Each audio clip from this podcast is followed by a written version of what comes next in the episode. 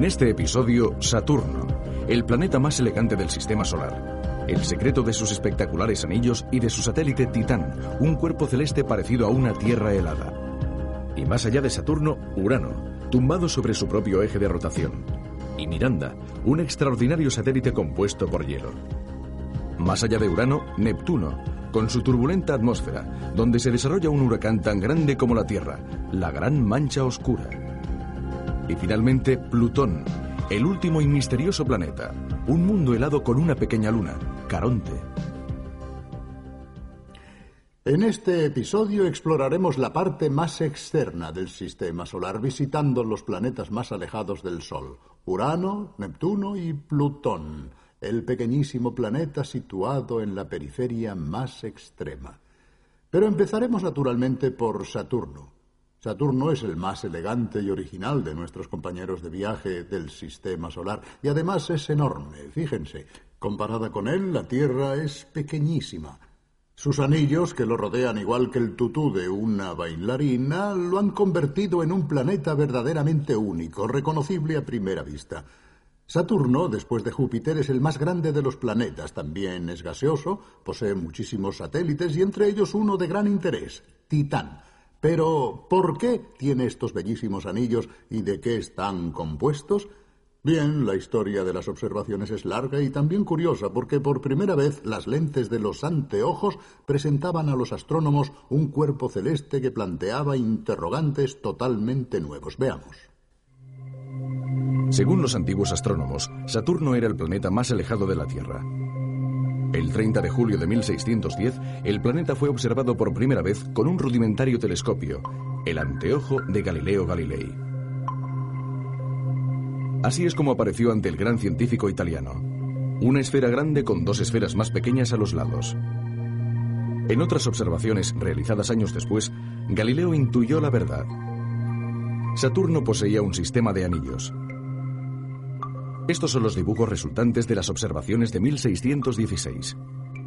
Varios decenios más tarde, el astrónomo holandés Christian Huygens estableció de manera definitiva que Saturno estaba rodeado por un anillo. Estos son sus dibujos hechos en 1656 y 1657.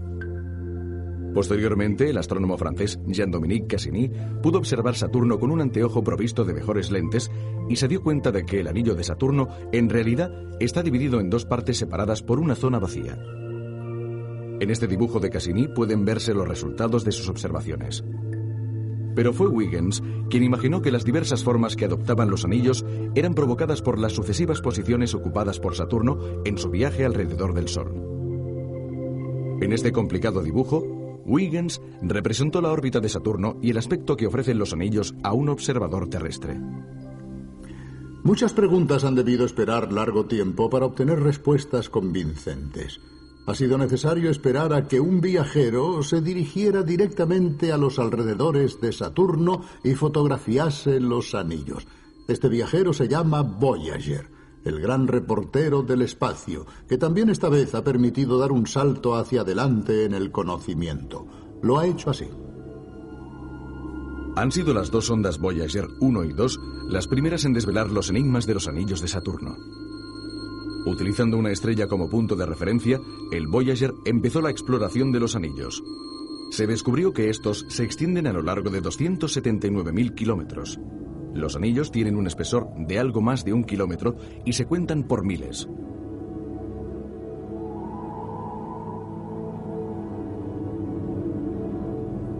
Esta toma ha revelado algunas zonas oscuras. Quizás se trate de polvo que flota sobre los anillos debido al campo magnético de Saturno. Las fotos del Voyager han acabado con siglos de hipótesis.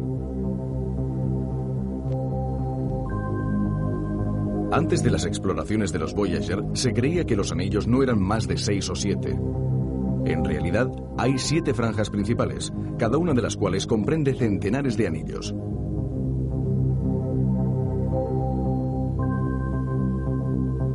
El Voyager ha demostrado que los anillos no son compactos, sino que al contrario, están formados por miles de millones de fragmentos, agregaciones de rocas silíceas, de óxidos de hierro y de hielo.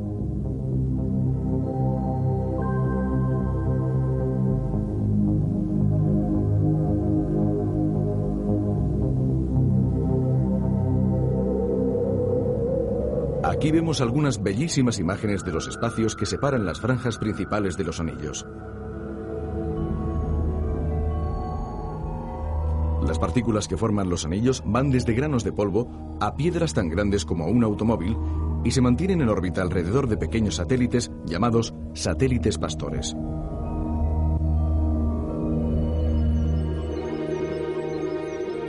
Conocemos los anillos de Saturno solo en parte. Su origen todavía es misterioso. ¿Saturno ha poseído siempre sus espléndidos anillos o estos se formaron tal como creen los astrónomos al disgregarse pequeños satélites helados?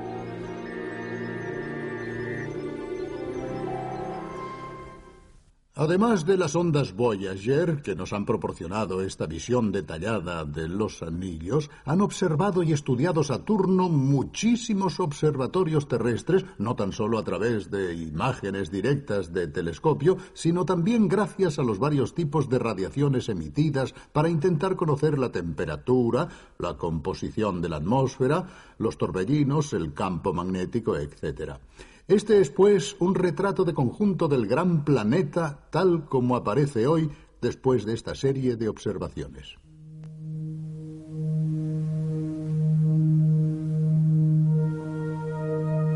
Saturno es el más hermoso de todos los planetas.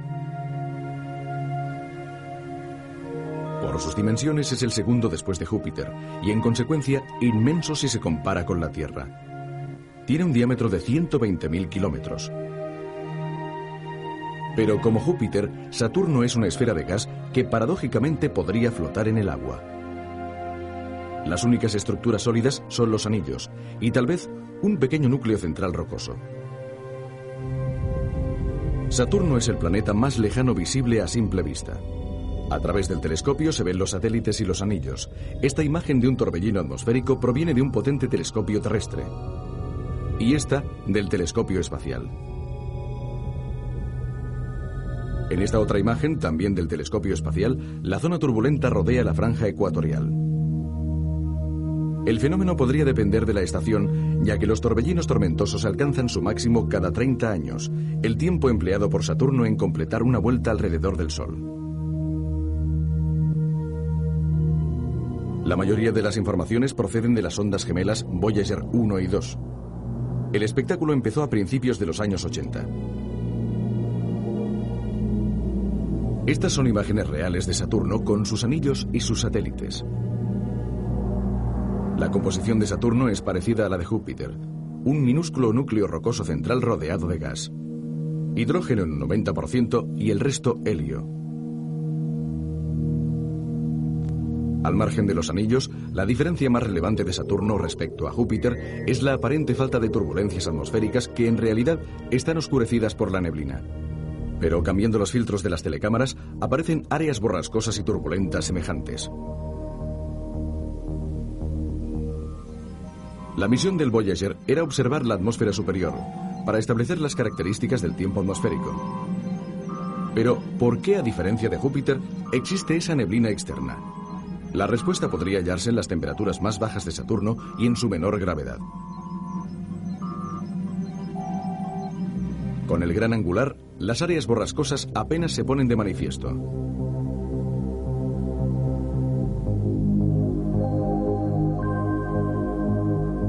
Básicamente, estas áreas son corrientes de nubes que se desplazan en general hacia el este alrededor del planeta.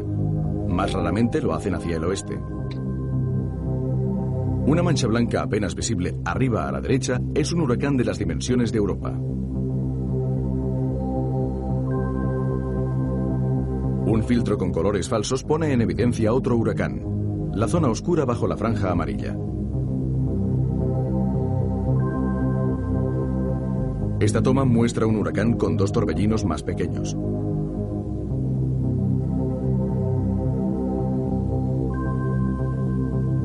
Esta es una corriente parecida a los fortísimos vientos que azotan a gran altura la atmósfera terrestre.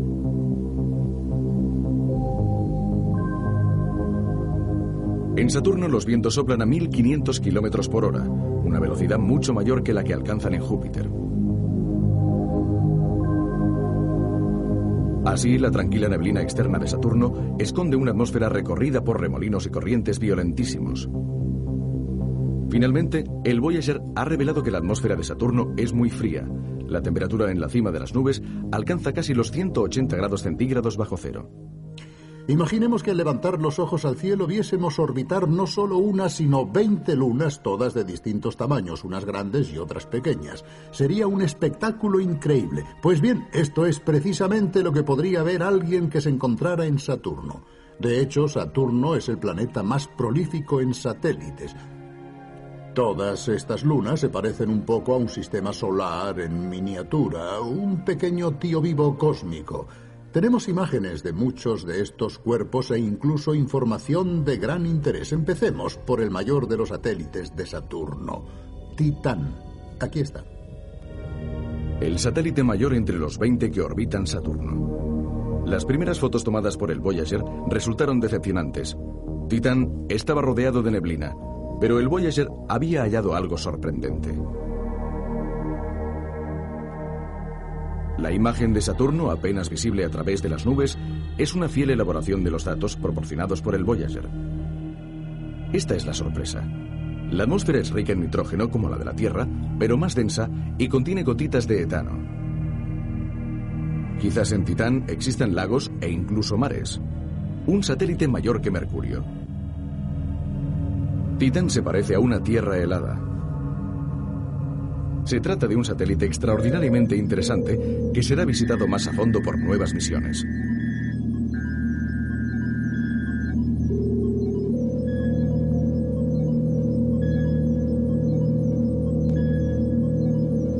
Nos acercamos al satélite Encelado, descubierto por William Herschel en 1789, explorado por el Voyager 2 en 1981 y analizado ahora por ordenador. Encelado tiene un diámetro de solo 500 kilómetros. Está constituido por hielo en un 60% y por rocas en un 40%. Muestra una superficie joven, formada quizás por agua surgida de su interior a través de profundas aberturas y posteriormente helada.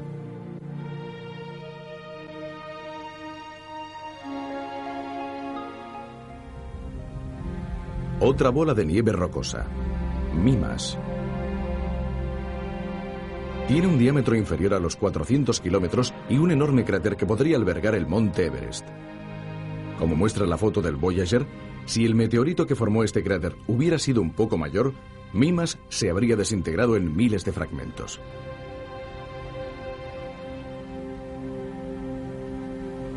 Entre la veintena de satélites de Saturno también se encuentran Yapeto, una roca congelada, y Dione, sembrado de cráteres, los demás satélites se parecen más a pequeños asteroides que a verdaderas lunas. Titán, como hemos visto, es un satélite de gran interés por su atmósfera y por sus lagos, quizá de metano líquido. Un mundo muy extraño en semioscuridad, debido a que está a gran distancia del Sol. Un lugar que recuerda ciertas películas de ciencia ficción. Pues bien, ese es el lugar al que la Agencia Espacial Europea quiere llegar con una sonda para averiguar más cosas. Esta sonda se llama Cassini en homenaje al astrónomo que en el siglo XVII descubrió cuatro de los satélites de Saturno. Veamos en qué consiste la misión y qué resultados se esperan de esta exploración. Acabamos de darnos una ducha de aire. La sonda se construye en una cámara aséptica y para entrar debemos quitarnos todo el polvo y ponernos estas batas. Doctor Colgate, las sondas espaciales siempre tienen una forma extraña, una forma como la de la sonda Cassini. Pero, ¿por qué tienen esta forma? Y sobre todo, ¿qué contienen en su interior? En el espacio cósmico no hay aire y por eso las ondas no necesitan alas como los aviones. En cambio, necesitan estas protecciones térmicas para atenuar los cambios de temperatura y poderse defender del polvo cósmico. Esta sonda pesa 5 toneladas y media, como un autobús grande. Aquí está el depósito del combustible y estos son los motores propulsores, que junto a los otros controlan la orientación de la sonda. Esta misión llegará a Saturno, que está tan alejado del Sol que los paneles solares necesarios para generar electricidad resultarían demasiado grandes y engorrosos. De hecho, para producir energía utilizamos estos reactores de radioisótopos. Allí están instalados instrumentos como telecámaras, espectómetros, contadores de partículas y otros diversos sensores. Aquí está la sonda Huygens, que bajará a la atmósfera de Titán. Mide dos metros y medio de diámetro y pesa alrededor de 320 kilos. Prendida a un paracaídas, aterrizará sobre su superficie. Será uno de los momentos más importantes de toda la misión.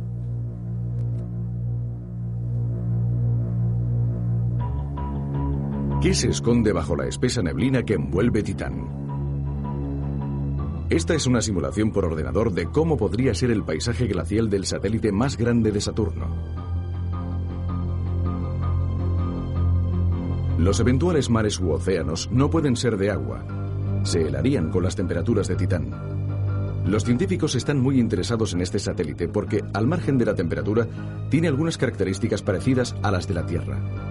Las moléculas orgánicas, como las de amoníaco, de metano y de etano, son probablemente las mismas que estaban presentes en nuestro planeta hace miles de millones de años cuando apareció la vida. Titán podría constituir el fotograma congelado de la Tierra primigenia. La sonda Cassini tardará mucho tiempo en llegar a Saturno a causa de la distancia a la Tierra. Pero en el fondo es poca cosa si se compara con el camino que hay que recorrer para llegar a los otros planetas más externos. Pero por ahora nadie quiere ir. Urano y Neptuno son prácticamente gemelos, ambos son grandes y gaseosos. Plutón, por su parte, es una pequeña roca errante, no tiene atmósfera y muchos consideran que ni siquiera es un verdadero planeta, sino un gran asteroide. Veamos más de cerca estos helados y oscuros planetas relegados a la extrema periferia del sistema solar. El mundo glacial de Miranda. Un minúsculo fragmento de hielo. Miranda es el satélite más interesante de los 15 que tiene Urano. Urano, el séptimo planeta del Sol, destaca en las regiones más exteriores con un eje curiosamente inclinado es otro gigante gaseoso. Hasta 1986 no se sabía prácticamente nada de Urano. Desde la Tierra no podía verse más que esto. Después llegó el Voyager 2, entonces tan alejado de la Tierra que para mantener el contacto fueron necesarias antenas mayores. Mientras el Voyager 1 se alejaba de los planetas, el Voyager 2 viajó durante cinco años al encuentro de Urano. Las primeras imágenes estaban nubladas. El Voyager confirmó la existencia de una atmósfera tan turbulenta que ni siquiera podía ser penetrada por los filtros. La sonda descubrió también un campo magnético que permitió cronometrar la rotación de Urano, casi 17 horas.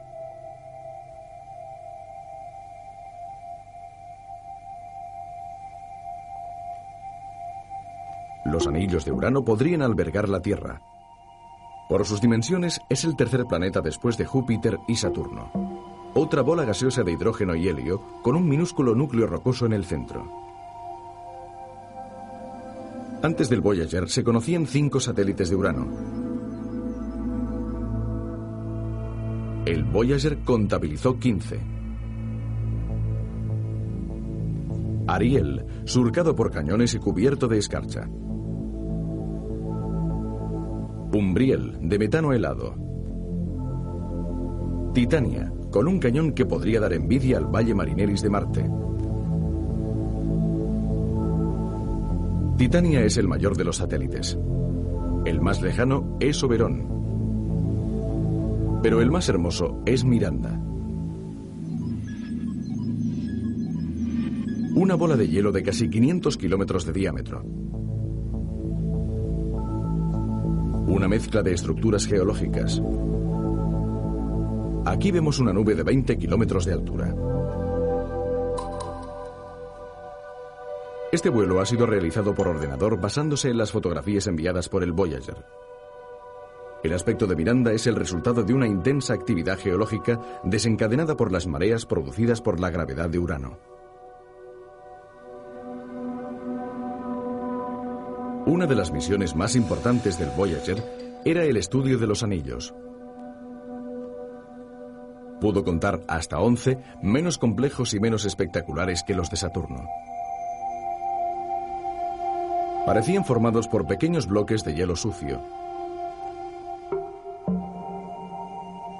Los anillos podrían ser polvo de satélites rotos o fragmentos producidos por una antigua colisión. De hecho, la inclinación del eje de Urano podría haber sido modificada por el impacto de un cuerpo tan grande como la Tierra. Cuatro años más tarde, el Voyager llegó a Neptuno después de un viaje de 12 años. Sus señales tardaban cuatro horas en llegar a la Tierra. Esta es la imagen de Neptuno que se había obtenido con los mejores telescopios terrestres. Aquí se ven las primeras imágenes cercanas y desenfocadas tomadas por el Voyager.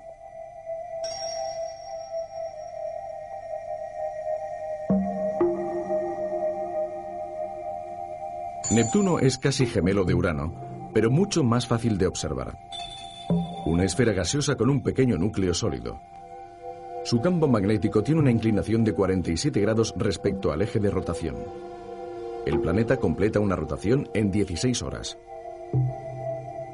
Comparado con la Tierra, Neptuno es un gigante, pero es ligeramente más pequeño que Urano. Las manchas blancas son cirros, nubes que están a gran altura. El calor interno de Neptuno genera más energía que la que el planeta recibe del Sol. De ello deriva una meteorología muy variable y grandes huracanes como el llamado Ojo del Mago.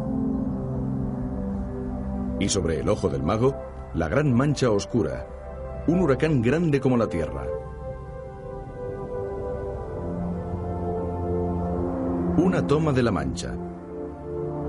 La telecámara la mantiene en el centro. En realidad, la mancha gira alrededor del planeta con un periodo de 18 horas. Es empujada hacia el oeste por vientos continuos y fortísimos que soplan a 2.200 kilómetros por hora. Antes de la exploración del Voyager se consideraba que Neptuno solo tenía anillos parciales, prácticamente arcos. En realidad, Neptuno posee un sistema de anillos completos.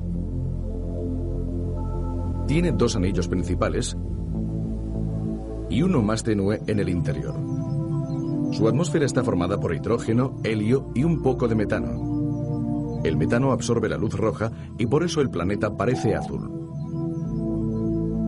Una mirada al satélite Nereida, ya conocido, y a Proteo, descubierto junto con otros cinco cuando el Voyager se preparaba para su última misión, el satélite más grande de Neptuno, Tritón.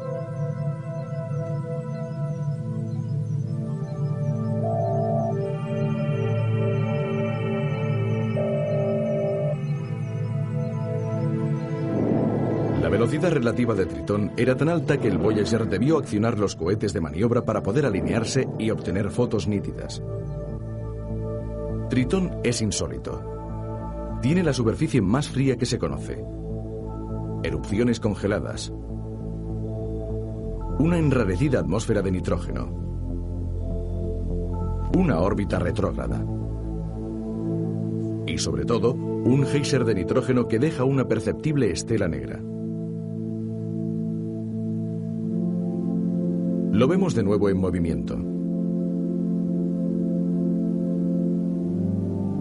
Penachos proyectados a 8 kilómetros de altura que después recorren 150 kilómetros con el viento. Tritón probablemente llegó a orbitar alrededor del Sol, pero al pasar demasiado cerca de Neptuno fue capturado. A casi 4.500 millones de kilómetros del Sol, la misión del Voyager había terminado. En el límite del sistema planetario se encuentra la gran órbita de Plutón. Visto al telescopio, Plutón presenta una confusa imagen. El telescopio espacial revela dos cuerpos. De hecho, Plutón tiene una luna, Caronte, casi la mitad de grande que el planeta. Minúsculos mundos fronterizos que de momento únicamente pueden ser escrutados por el telescopio espacial. Estas son las mejores imágenes obtenidas. Las zonas claras y oscuras corresponden a distintas características topográficas de la superficie. ¿De qué están formadas? Todavía es un misterio.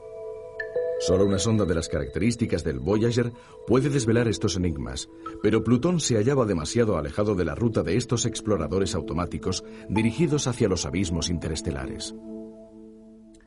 Así pues, queda mucho por saber de Plutón y también de Urano y Neptuno. Las imágenes desenfocadas que acabamos de ver apenas nos permiten entrever a nuestros lejanos compañeros de viaje. En total, en el sistema solar, entre planetas y satélites, se mueven más de 70 astros pequeños, medianos y grandes, además de un número indeterminado de cometas y asteroides, una pequeña flota de cuerpos errantes, cada uno de los cuales sigue una órbita propia, pero girando en definitiva siempre alrededor del Sol. Si pensamos que toda esta variedad que hemos visto, eh, variedad de tamaños, de atmósferas, de climas, de temperaturas, existe en el ámbito de una sola estrella, el Sol, es como para preguntarse cuántas otras estrellas pueden tener sistemas análogos. De hecho, como sabemos, el número de estrellas es tan enorme, miles de billones, que es razonable pensar que efectivamente muchísimos otros planetas, incluso de tipo terrestre, pueden existir en otra parte. Que en ellos exista vida o incluso civilizaciones tecnológicas ya es otro asunto, pero estadísticamente esta eventualidad es considerada posible hoy por un gran número de investigadores. Esto naturalmente no tiene nada que ver con los ovnis, cuya existencia se considera del todo inadmisible. Nosotros aquí tenemos un modelo, un sistema solar en el que la vida apareció y evolucionó. Esperamos descubrir un día que no estamos solos y que en el cosmos, en alguna parte, hay alguien más que está escrutando el universo y que se está planteando, como nosotros, las mismas preguntas. Pero quizás no lo sabremos nunca. ¿Quién sabe? Adiós, hasta pronto.